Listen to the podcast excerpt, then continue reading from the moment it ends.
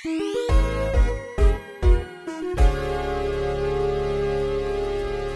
สดีครับ ขอต้อนรับสู่ช่างซุยพอดแคสต์นะครับ คุยเรื่องซุยๆ ให้มีสาระกับผมหมูเจมพิเชษจีราวัฒนาเลิศนะครับ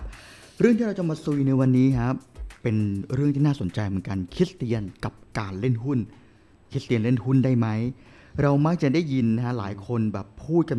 มาเยอะมากเลยว่าให้อย่าไปยุ่ง มันเป็นเรื่องเกี่ยวกับการพนัน อย่าไปยุ่งยุ่งแล้วเฮ้ยมีแต่คนหลงผิดทุกคนนะฮะแต่ในเมื่อการเล่นหุ้นคือการลงทุนชนิดหนึ่งทำไมการลงทุนถึงกลายเป็นการพนันได้เอออันนี้น่าสนใจนะครับ แล้วพระคัมภีร์เนี่ยพูดถึงเรื่องแบบนี้ว่ายังไงบ้าง วันนี้คนที่เราจะมาซุยกันนะฮะท่านบอกว่าเป็นอาจารย์ที่ชอบในการลงทุน ซึ่งปัจจุบันเนี่ยเป็นผู้ในการ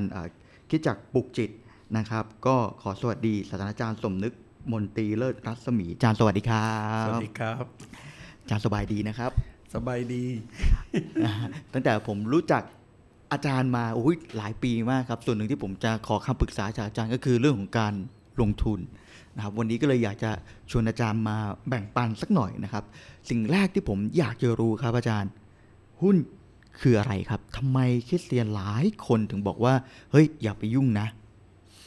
ก็คริดเตียนรุ่นก่อนๆมักจะมีความรู้สึกว่า ถ้าพูดถึงคำว่าหุ้นเนี่ย มันไปผสมผสานกับเรื่องการพนันพอบอกหุ้นปุ๊บแล้วไอ้คำว่าหุ้นมันบอกว่าเล่นหุ้น แต่ความจริงการซื้อหุ้นเนี่ยเป็นการมีส่วนในกิจการ ซึ่งเรามีความเชื่อว่า กิจการนั้นเขาจะทำประโยชน์ เพราะฉะนั้นเราก็ไปซื้อเป็นการลงทุนกับกิจการนั้น แล้วหลังจากนั้นผลที่ได้รับตอบสนองก็น่าจะเป็นเรื่องเงินปันผลที่จะได้ หรือไม่ก็เป็นตัวหุ้นที่มันโตขึ้นมาในราคาที่พอสมควรจนเรามีกำไร แล้วถ้าเราต้องการใช้เงินเราก็ขายหุ้นแล้วก็ทำกำไร แต่ทีนี้เนื่องจาก คำว่าหุ้นเนี่ยไปติดกับว่าเล่นหุ้นเล่นหุ้นมันก็เลยทำให้เราไปพาดพิงกับเล่นการพนันอ๋อจุดๆๆๆอย่างนี้ครับอ๋อครับผมเข้าใจถูกไหมครับทั้งทั้งๆที่การเล่นหุ้นก็คืออาการซื้อหุ้นดีกว่าใช้คำนี้ดีกว่า ซื้อหุ้นหมายความว่า ผมอยากเปิดกิจการสักอย่างหนึ่งสมมุติเป็นร้านสักร้านหนึ่งแต่ว่าผมไม่มีเงินทุนมากขนาดนั้น ผมก็เลยไปซื้อหุ้นของเขาและให้เขาบริหาร เขาจะปันผลครับ ได้ขนาดไหนก็คือ เราก็ถือว่าเราได้ผลพลอยได้จากตรงนั้นด้วยผมเข้าใจถูกไหมครับอาจารย์ครับครับ ผมเคยแนะนำอาจารย์เป็นผู้รับใช้พระเจ้า แกเกษียณแล้วก็มีเงินอยู่ก้อนหนึ่งครับสี่ห้าหมื่นบาท ถ้าเอาเงินนั้นไปฝากธนาคารบอกบอกอาจารย์มันดอกเบี้ยน้อย แล้วก็เมื่อถึงเวลามันมีเงินเฟ้อนะ ถ้าเฟ้อเงินเฟ้อปีหนึ่งสองสามเปอร์เซ็นแต่ดอกเบี้ยได้รับ หนึ่งเปอร์เซ็นกว่ากว่าๆครับอาจารย์กำลังมูลค่าเงินห้าหมื่นของอาจารย์กำลังลดลง เพราะว่าอาจารย์เอาไปซื้อหุ้นอืมแล้วมันหุ้นในบริษัทนี้บริษัทนี้มันจะมีผลตอบแทน แล้วแกก็เอาเงินนั้นไปซื้อจริงๆ ก็ปรากฏว่าณเวลานี้มูลค่าหุ้นในบริษัทนั้นเพิ่มจากที่แกซื้อ แล้วแกก็ได้ผลตอบแทนเป็นเงินปันผลด้วย ซึ่งคิดเฉลี่ยแล้ว ดีกว่าฝากธนาคาร อืมแล้วถ้ามันโอ้โหมันน่าสนใจขนาดนี้ อะไรครับที่ทำให้ใช้คำว่าที่ทำให้คริสเตียนส่วนหนึ่งใช้คำว่าส่วนหนึ่งแล้วกันคริสเตียนส่วนหนึ่งไปบล็อกความคิดเรื่องนี้ครับว่าเฮ้ยอย่าไปเล่นเลย ไปโฟกัสมากไม่ดี คงจะเป็นเพราะว่าเราโตมากับคำว่าเล่นจุดจุดจุดจุดเล่นหุ้น เล่นการพนัน เล่นกับไฟหรือเล่นเล่นเล่นเล่นอะไรอย่างเงี้ยนะมันก็เลยไปพาดพิงว่าเกี่ยวข้องกับการพนัน และซึ่งเป็นความจริงด้วยว่าการเล่นหุ้นมีส่วนหนึ่งก็เกี่ยวข้องกับการพนันด้วยนะครับ ถ้าเราเล่นในบริบทที่เกี่ยวข้องกับการพนัน มันก็เป็นสิ่งที่คริสเตียนไม่ควรมีส่วนเกี่ยวข้อง ผมยกตัวอย่าง เช่น สมมุติว่าผมอยากจะซื้อหุ้นตัวนี้ ครับ แล้วซื้อเป็นการพนัน แล้วทำกำไรด้วยซื้อและขาย แล้วหลังจากนั้นผมก็คิดว่า เฮ้ยมันเสียเพราะเพราะซื้อแล้วมันหุ้นมันมันตกอย่างเงี้ยนะฮะแล้วหลังจากนั้นผมก็เลยตัดสินใจว่าต้องหาเงินมาเพิ่มาเพื่อที่จะไปซื้อเพื่อมาแก้ว่า เผื่อหุ้นมันจะขึ้นอีกทีอืมครับแล้วมันก็จะทำให้ผมได้กำไรคืนมา แต่ตรงนี้เนี่ยมากๆเข้าเนี่ย ผมก็ไปยืมเงินคนบ้าง แล้วก็เอ่อไปหมุนเงินมาใช้บ้าง แล้วบางทีมีเรื่องหนี้สินที่ไม่ได้จ่าย อะไรพวกนี้มันก็เลยทำให้คริสเตียนกลัวมากว่าการไปเล่นหุ้นเนี่ยมันเป็นการพนันอืมแต่เราเราซื้อเพื่อเป็นการสะสม เป็นการลงทุนแบบประเภทในระยะยาวพอสมควรอย่างนี้ ซึ่งผมคิดว่าผลตอบแทนโดยทั่วไปเนี่ยจะส่งผลได้ดีกว่าฝากธนาคารอือฮึถ้าอาจารย์พูดแบบนี้ แล้วมีหลายคนไปบล็อกเรื่องการเล่นหุ้น นั่นหมายความว่าเขาก็ต้องบล็อกในเรื่องของการฝากออมทรัพย์ธนาคารด้วยเหมือนกันใช่หรือเปล่าครับอาจารย์ ก็เราสังเกตว่าคนที่มีเงินสมมติผมมีอยู่ ผมเกษียณแล้วมีเงินเหลือสักหนึ่งล้านบาทอย่างเงี้ยครับ แน่นอนไปฝากธนาคารมันอาจจะได้ดอกเบี้ยสักไม่ถึงหนึ่งเปอร์เซ็นหรือหนึ่งเปอร์เซ็นครึ่งหรืออะไรก็แล้วแต่ครับ แต่ถ้าผมสามารถลงทุนกับผลตอบแทนอื่นได้ แล้วให้อะไรที่สูงกว่า หรือบางทีสองธนาคาร ธนาคารให้ผมมีดอกต่างกันอีกนิดนึง ผมก็จะไปเลือกธนาคารนั้นใช่ไหมฮะครับเพื่อผมได้ผลตอบแทนสูงขึ้น เพราะฉะนั้น ถ้าคิดในแง่นั้นเนี่ยเราเอาเงินไปลงกับอะไรบางอย่างเนี่ยมันก็น่าที่จะจุดมุ่งหมายคือเราได้รับผลตอบแทนในระยะเวลาหนึ่ง ฉะนั้นการที่เราไปซื้อหุ้นในบางกิจการที่เรารู้อยู่ว่าเขามีการจ่ายเงินปันผลอือฮึเฉลี่ยแล้วเทียบแล้วดูประวัติแล้ว ให้ผลตอบแทนต่อปี ในอัตราส่วนสูง ผมเห็นบางเงินปันผลของบริษัท ให้ผลตอบแทนถึง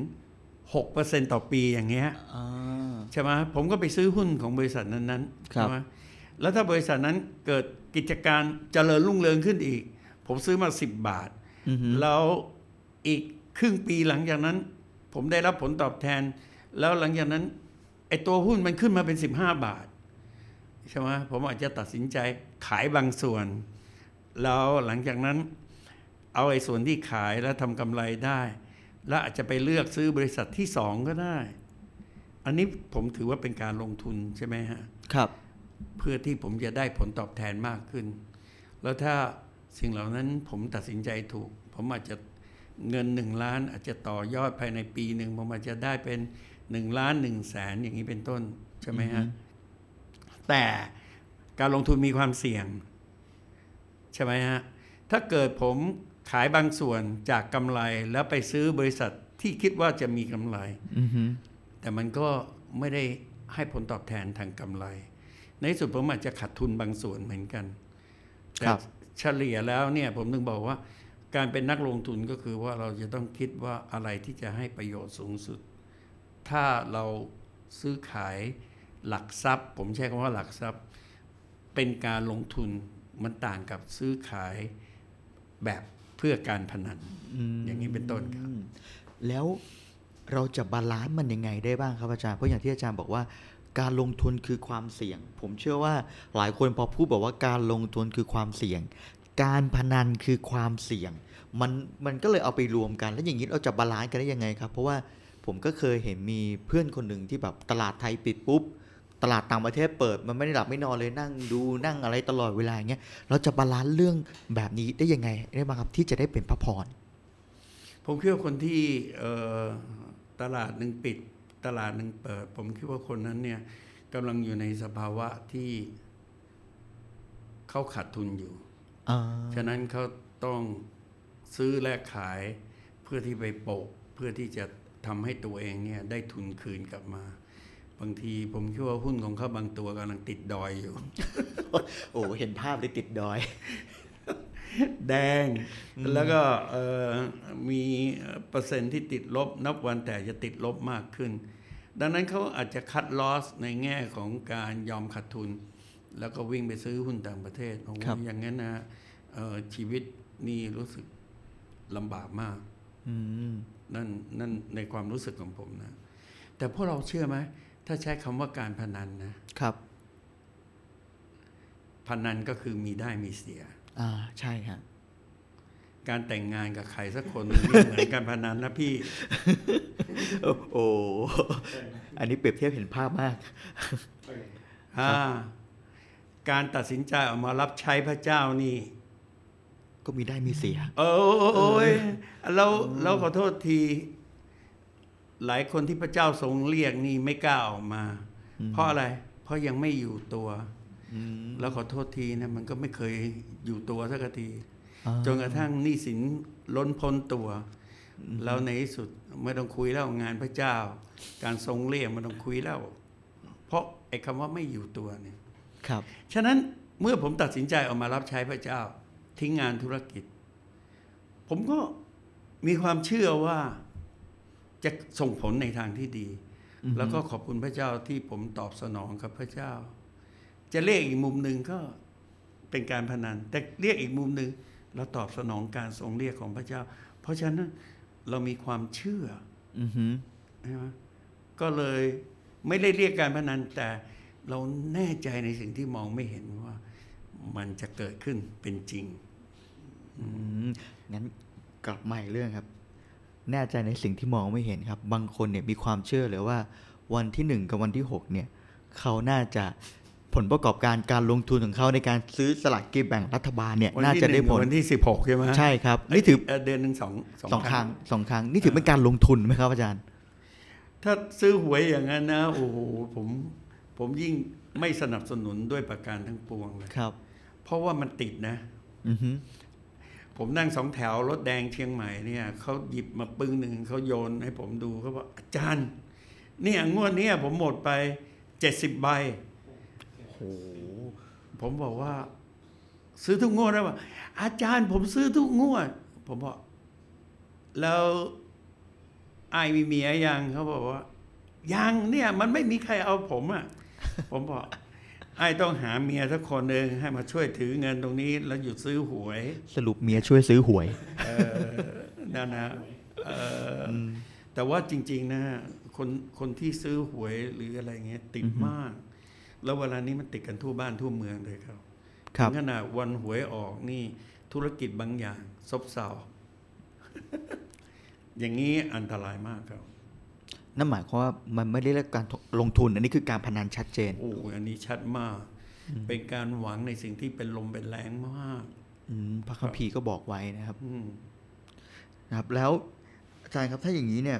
ถ้าพูดถึงเรื่องหุ้นเนี่ย คนก็เข้าใจแค่ว่าหุ้นที่ซื้อในตลาดหลักทรัพย์ จริง ๆ แล้วมันมีอย่างอื่นอีกไหมครับ ที่ที่ที่เกี่ยวกับการลงทุนนะครับ มีครับเอ่อหลายคนเดี๋ยวนี้ซื้อคอนโดเพื่อปล่อยเช่า อืมอย่างนี้ก็เป็นการลงทุนใช่ไหมครับเอ่อสมมติว่าผมซื้อคอนโดแล้วทำสัญญาผ่อน 40 ปีเอ่อผ่อนเดือนหนึ่งสัก 8,000นะเอ่อตัวคอนโดประมาณสัก 3 ล้านอย่างนี้ครับโอเค ผ่อนเดือนหนึ่ง8,000 40 หรือ 50 ปีก็แล้วแต่รู้สึก 40 ปีได้ แล้วผมก็ตั้งใจว่าถ้าผมผ่อนเดือนละ 8,000 ผมจะมาปล่อยเช่าเดือนละ 1 2ื่นถึงหมื่นห้าผมจะได้กำไรตรงนั้นต่อเดือนอือหือ โอเคใช่ไหมเอาละผมมีปัญญาผ่อนครับ แต่ถ้าเกิดผมปล่อยเช่าไม่ได้ ก็ถือว่าทุกเดือนผมต้องผ่อนแปดพันแต่ถ้าผมปล่อยเช่าได้จะมีเงินเหลือออฮึเพราะผ่อนเสร็จยังมีกำไร แน่นอนต้องจ่ายค่าส่วนกลางอะไรก็คำนวณไป แต่ตรงนี้เนี่ยลักษณะการลงทุนบางคนก็ทำสำเร็จนะครับ ผมก็ได้ยิน แล้วหลังจากนั้นก็ซื้อ หลังที่สองหลังที่สามบางคนซื้อตึก ซื้ออสังหา บางคนซื้อที่ดินใช่ไหมทุกอย่างเป็นการลงทุนนะนะฮะแต่แต่สิ่งที่ชวนให้คิดการลงทุนทุกอย่างมีความเสี่ยงอืมจำไว้เลยครับผมถึงบอกว่าคนที่ตัดสินใจจะแต่งงานเนี่ย สัญญากันในโบสถ์นะ ว่าเราจะอยู่กินกันนะ แต่ว่าเอ่อ ถ้าหลังจากนั้นแต่งกันไปไม่กี่ไม่กี่ปีหย่ากันเฉยเลยขณะสัญญาในโบสถ์ก็มีอือหือครับ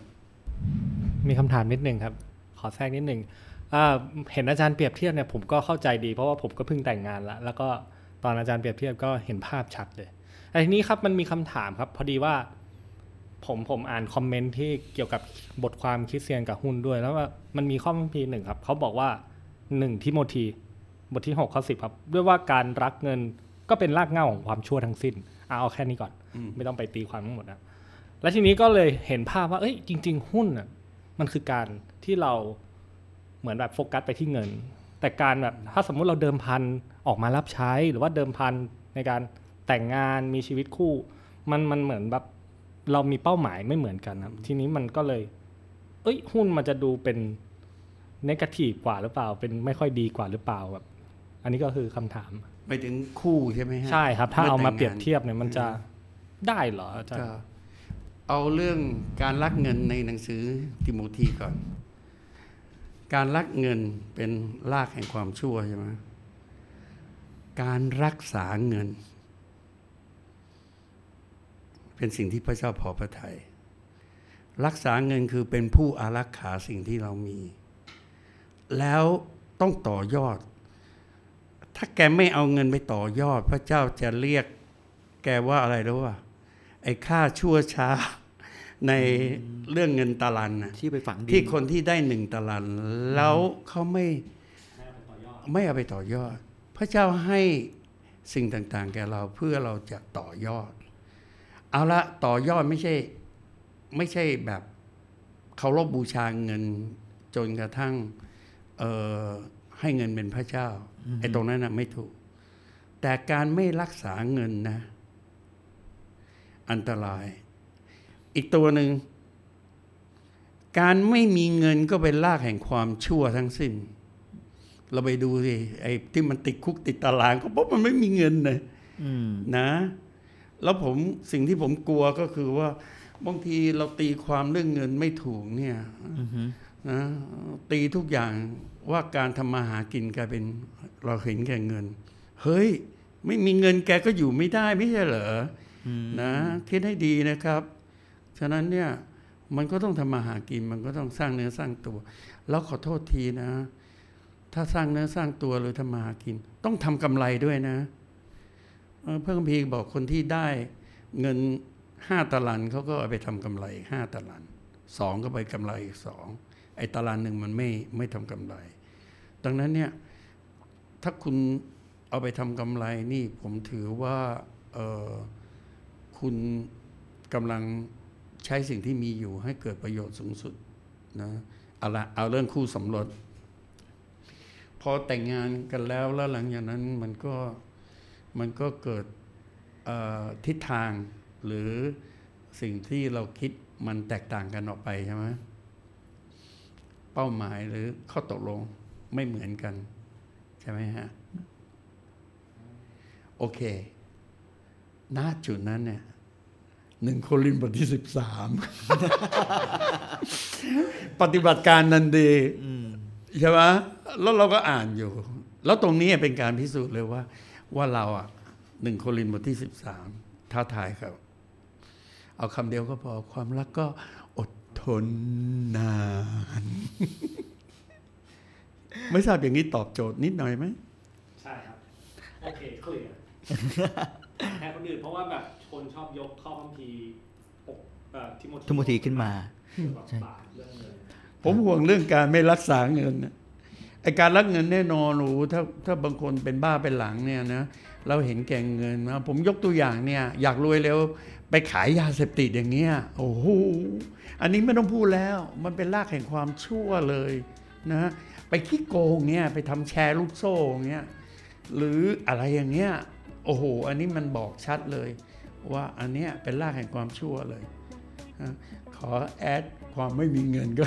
ก็อาจจะนำมาซึ่งการทำชั่วเป็นรากแห่งความชั่วอีกหลายอย่าง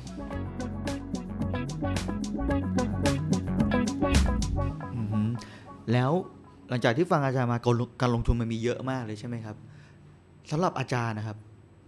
อาจารย์ลงทุนอะไรอยู่ครับ สิ่งที่เดี๋ยวนี้ผมลงทุนเยอะที่สุด ผมลงทุนกับคนอ่าโดยส่วนใหญ่แล้วเนี่ยเท่าที่ผมเคยถามพวกเพื่อนๆที่ชอบเขามันใช้คำว่าชอบความเสี่ยง ชอบความเสี่ยงชอบการลงทุน เขาก็จะมีโกมีเป้าหมายของเขาในการลงทุนนะครับ แล้วแล้วสำหรับอาจารย์นะครับ อาจารย์บอกว่าการลงทุนของอาจารย์คือการลงทุนกับคน เป้าหมายของอาจารย์ในการลงทุนกับคนคืออะไรครับ ก็อันที่หนึ่งเนี่ยนะ ผมอยากให้เขาเป็นคนแบบที่พระเจ้าจะได้รับประโยชน์จากชีวิตเขามากที่สุดอือฮึถ้าเขาเป็นมีการทรงเรียกเพื่อทำในกิจของพระเจ้า เราลงทุนให้กับเขาเพื่อ ให้เขาได้เรียนบ้าง ได้มีความเป็นอยู่บ้าง แล้วหลังจากนั้นเพื่อเขาจะรับใช้พระเจ้าโอ้ยผมลงทุนกับศรีพิบาลที่ไปปลูกคริสตจักรนะ ครับ ขอโทษที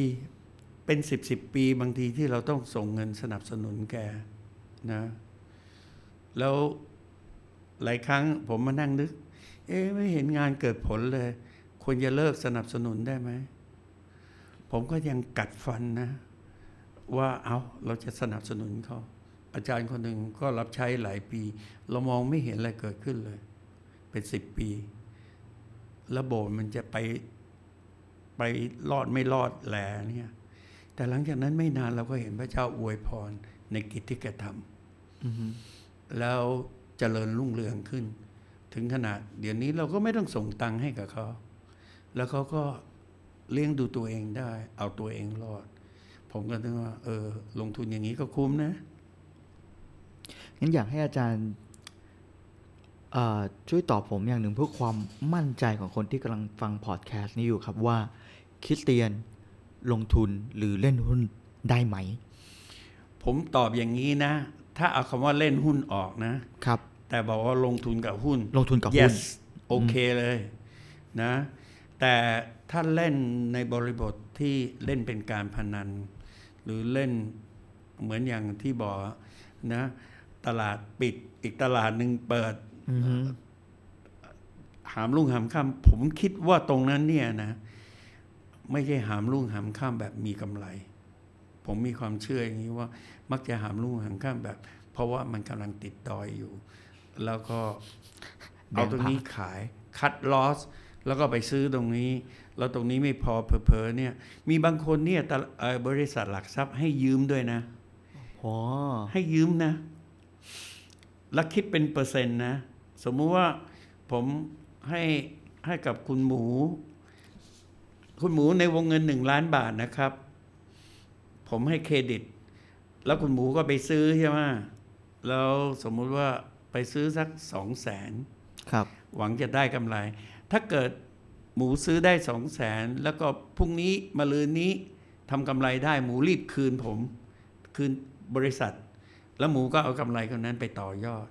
แต่การไปต่อซ้ายต่อขวาเนี่ยถ้าหมูอยู่ในสภาวะที่ขาดทุน หมูก็ใช้เป็นสามแสนสี่แสนไอ้บริษัทก็จะชาร์จดอกเบี้ยจากเงินที่เอาไป เอาละตรงนี้มันเข้ามาในบริบทที่มันชักจะออกไปในรูปแบบการพนันละอืมเอามาเสี่ยงกัน เอาเอาเงินมาแล้วก็มาซื้อแล้วก็เอามาเล่นเป็นความเสี่ยงอย่างนี้ ซึ่งตรงนี้ไม่เห็นด้วยด้วยประการทั้งปวง ถ้าสมมติเราตัดสินใจจะไปลงทุนกับหุ้นและซื้อเพื่อเป็นการที่จะต่อยอดนะ ประการที่สุดเลย อย่ายืมคนอื่นก่อน เอาเงินที่ตัวเองมีพิเศษ นอกเหนือจากการทำมาหากิน เงินเย็น เงินเย็น หรือไม่มีคำแนะนำอย่างนี้นะ สมมติเราเราชอบหุ้นของบริษัทหนึ่ง ซึ่งเขากำลังมีการจ่ายปันผลดี แล้วก็มีทำกำไรนะเขาคิดสมมติเดือนหนึ่งเรามีปัญญาสะสมเงิน 3,000 บาทครับเขาบอกเลยไม่ว่าหุ้นตัวนี้จะขึ้นหรือไม่ขึ้นเนี่ยตั้งซื้อไว้เลยอัตโนมัติทุกเดือน พอเงินเดือนออกซื้อ 3,000 เงินเดือนออกซื้อ 3,000 การทำอย่างนั้นเนี่ยเขาบอกว่ามีการศึกษาแล้วนะฮะพอถึงปลายปี เราจะได้ผลตอบแทนจากจำนวนหุ้นที่เราซื้อบวกกับเงินปันผล และค่าของหุ้นเนี่ยมักจะให้ผลตอบแทนที่น่าพอใจ ถ้าเป็นการสะสมอย่างนั้นก็น่าสะสมครับครับอืมแล้วอาจารย์มองสถานการณ์หุ้นตอนนี้เป็นไงบ้างครับ หลังจากโควิดผมเห็นแต่ละคนนี่โอ้โหติดดอยกันเยอะเลยนะคโอ้รับตอนนี้นี่ไอตอนโควิดใหม่ ๆ นี่มันเขียวเยอะนะ แต่ครับช่วงนี้เนี่ยติดดอยกันเยอะ เอาละอย่างติดดอยเนี่ย แม่ยายผมก็มีถือหุ้นครับนะแกถือหุ้นเอ่อบริษัท BTS เล่าให้ฟังก็ได้ครับ แกแกลงทุนไปเท่าไหร่เนี่ย แกไม่ทราบ แต่ทุกครั้งที่จ่ายเงินปันผลเนี่ยแกแฮปปี้อืมแล้วมูลค่าหุ้นตรงนั้น ผมผมแกมีอยู่หลายล้าน ก็ แกก็สะสมของแกตรงนั้นครับ แกอาจจะแทบจำไม่ได้ว่าลงทุนซื้อไปเท่าไหร่นะไม่รู้ตัวแดงตัวขาวไม่ทราบ แต่เวลาผลตอบแทนออกมาเนี่ยแกได้รับแล้วปีหนึ่งมันมีสองสามครั้งที่จ่ายเงินปันผล ผมไม่ทราบ BTS แกก็แฮปปี้ตรงนั้น ก็เพราะว่าแกลงทุนทิ้งเอาไว้นี่ยแต่ในยามที่หุ้นมันขึ้นเยอะ ๆ นะ บริษัทก็โทรมาหาแกแล้วอุ้ยตอนนี้ หุ้นมีกำไรนะ จะขายหรือเปล่าอะไรอย่างเงี้ย เพราะว่ามันกำลังกำไรแล้วนะกำลังขึ้นนะอะไรอย่างเงี้ย แกก็บอกอืมไม่ขาย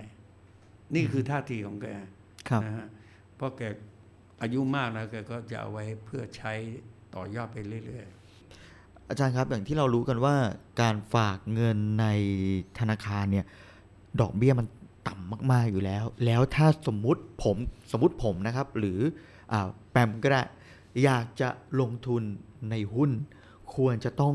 เริ่มต้นศึกษายังไง หรือต้องเริ่มต้นทำยังไงครับอาจารย์ เราต้องรู้กลไกของมันนะฮะเอาละผมผมพูดคำนี้ก่อนมันมีการซื้อหลักทรัพย์บางตัวซึ่งผลระยะยาวเนี่ยเราเห็นว่ามันจะเกิดผมผมยกตัวอย่าง เช่น เราซื้อออพวกสาธารณูปโภคอย่าง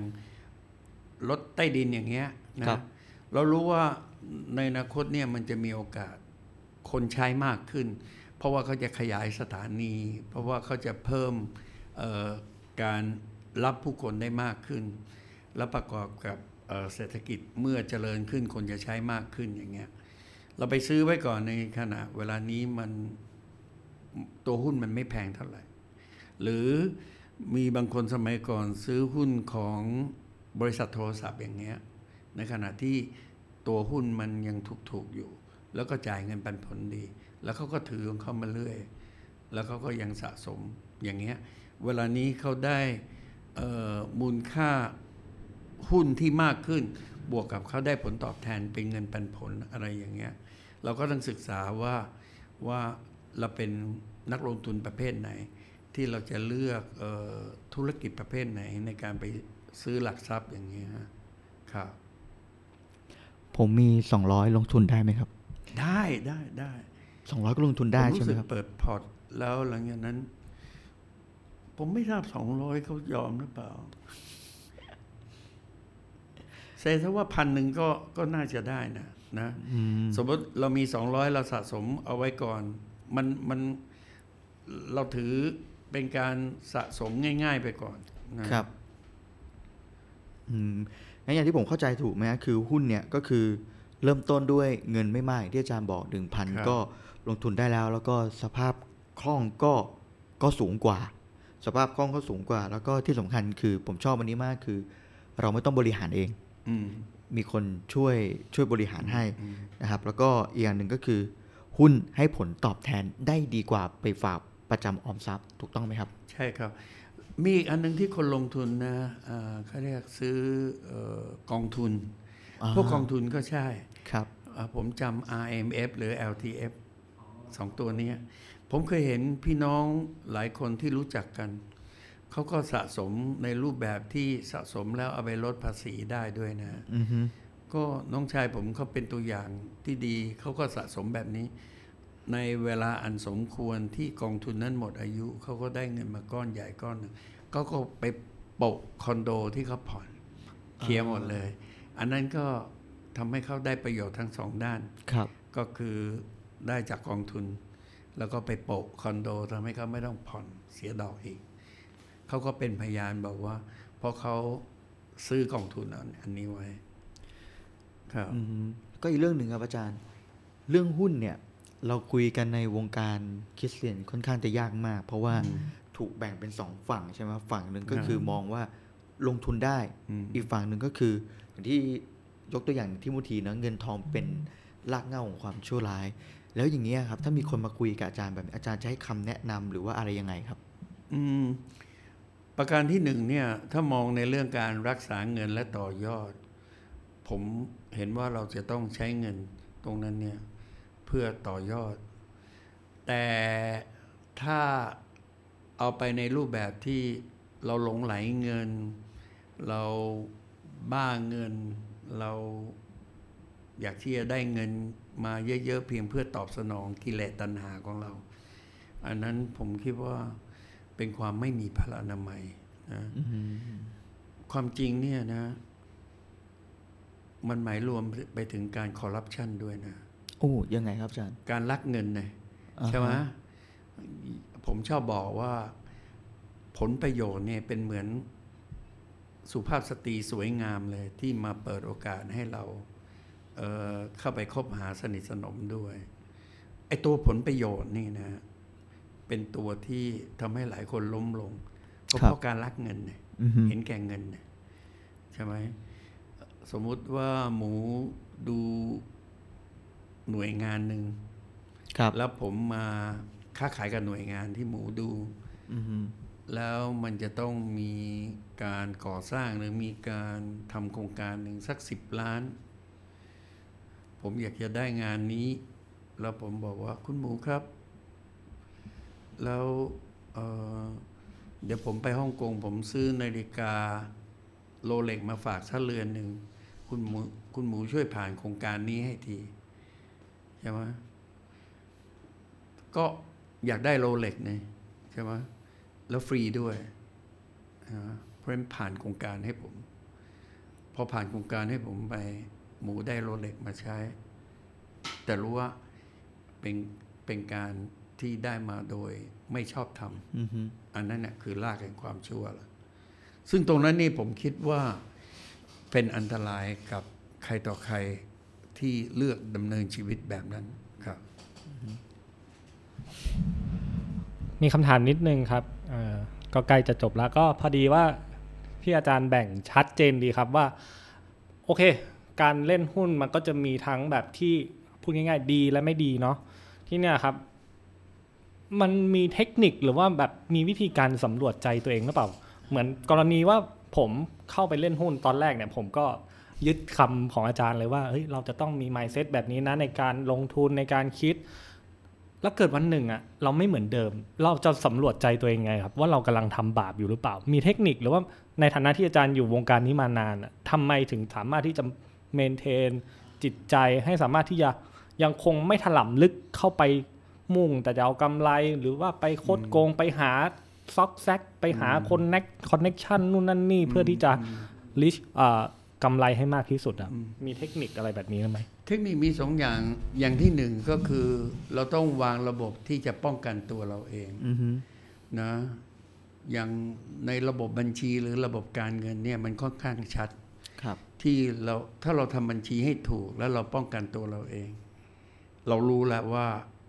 ถ้าถ้าเดินบัญชีแบบขี้โกงเนี่ยเรารู้เลย สมมติเราสามคนเนี่ยมีสิทธิ์ เซ็นสั่งจ่ายเนี่ยสองในสามอย่างเงี้ยครับใช่ไหมถ้าเกิดออกเช็คไปเนี่ยสมมติว่าผมจะเซ็นเช็คหนึ่งแสนบาท เพื่อกิจการอื่นที่ไม่สอดคล้องกับที่ต้องใช้เงินแสนหนึ่งคนที่เซ็นเช็คคู่กับผมเนี่ยเขาจะถามให้ยรายการนี้เพื่ออะไรผมว่าเออนะอย่าไปอย่าถามมากเซ็นเอาละทีนี้รู้แล้วล่ะว่าว่าผมขี้โกง ถ้าตรงนั้นเนี่ยระบบอย่างนี้เนี่ยนะสมรู้ร่วมคิดก็จบละ มันตั้งแต่นับหนึ่งก็กระดุมเม็ดแรกก็ผิดแล้วล่ะใช่ไหมก็คือเราต้องวางระบบให้ดี อันที่สองนี่เราต้องออรักษาจิตจิตวิญญาณของเรานะ ผมจะบอกว่าจิตใจแต่ว่า เอาเอาตัวลึกกว่านั้นก็คือวิญญาณจิตของเรา คนที่เดินอยู่ในความยำเกรงพระเจ้าเนี่ยเขาจะ เห็นว่าถ้ามันไม่ใช่ของเราอะนะก็อย่าไปยุ่งกับเขาอย่าไปยุ่งกับมันนะเราอยู่บนรถไฟฟ้าเนี่ย เราสามารถเห็น บางคนเนี่ยเขาโป้โดยที่เขาไม่รู้ตัวก็ได้ผู้หญิง แล้วมันมันอยู่ที่ว่าพอเราเห็นปั๊บเนี่ย เราจะเอามาจินตนาการหรือเปล่า ใช่ไหมบางทีขอโทษทีสุภาพสตรีคนนั้นเขาจะเขาจะโป้อย่างนี้แล้วจะทำไม ปัญหาไม่มันอยู่ที่เราละที่เราจะไม่ไป maintain ตรงนั้น เหมือนกันในความผิดบาปเนี่ยการเห็นแก่เงินก็ดี การเห็นตกอยู่ในการทดลองก็ดี เพราะเราไป entertain สิ่งที่มันจะมาบันเทิง บันเทิง เนื้อหนังของเรา ถ้าตรงนั้นก็จบเลย ในเรื่องเงินเหมือนกันนะถ้าเราเอาตรงนี้เอาผลประโยชน์ตรงนี้แล้วไปหมกมุ่นอยู่กับมันเนี่ยบางคนเห็นแก่โทรศัพท์มือถืออันใหม่ บางคนเห็นแก่รถหรูสักคันหนึ่งบางคนเห็นแก่ไลฟ์สไตล์ที่วิเศษวิโสกว่าคนอื่น อย่างเงี้ยเป็นเป็นรากแห่งความชั่วร้ายทั้งสิ้น ครับ ไม่ได้ต่อต้านรถแพงนะ ใครขับรถแพงหรือใครใช้ของดี ผมก็ไม่ได้ต่อต้านนะ ซึ่งมันก็ต้องมีของดีใช้ ถ้าเรามีปัญญาถวายเกียรติแด่พระเจ้า แล้วเราบอกว่าขอบคุณพระเจ้า อย่างนี้เป็นต้นครับวันนี้ได้เยอะเลยทำให้รู้สึกว่าตัวเองฉลาดขึ้นมานิดนึง ในเรื่องของการลงใช้คาว่าลงทุนหุ้นดีกว่า ไม่ใช่คาว่าเล่นแล้วกันนะครับ ต่อไปเราจะใช้คาว่า ลงทุนในหุ้นนะครับ ก็วันนี้ก็ขอขอบคุณอาจารย์มาก ๆนะครับ ที่คิดว่าน่าจะเป็นประโยชน์ แล้วก็เป็นพระพรสำหรับใครหลายคนนะครับ ก็อย่าลืมนะฮะเวลาเราฟังโฆษณาเกี่ยวกับการซื้อขายกองทุนก็ดีอะไรก็ดีสิ่งที่มันจะพูดเร็วที่สุดก็คือการลงทุนคือความเสี่ยงผลสำเร็จอะไรเงี้ยนะฮะก็อย่างที่เขาบอกครับการลงทุนคือความเสี่ยงมีสติทุกครั้งนะครับ ที่สำคัญคือใช้เงินเย็น ไม่ทำให้ใครเดือดร้อนนะครับสำรวจใจตัวเองอยู่ทุกครั้งว่าสิ่งที่เรากำลังทำอยู่นี้ เรากำลังให้พระเจ้าเป็นส่วนหนึ่งในการลงทุน หรือเอาพระเจ้าออกไปแล้วเอาเงินเป็นส่วนกลางนะวันนี้ก็ต้องขอบคุณอาจารย์มากๆนะครับ แล้วพบกับช่างซุยได้ใหม่วันนี้ขอบคุณทีมงานช่างซุยแล้วก็อาจารย์มากๆครับ สวัสดีครับขอบคุณครับ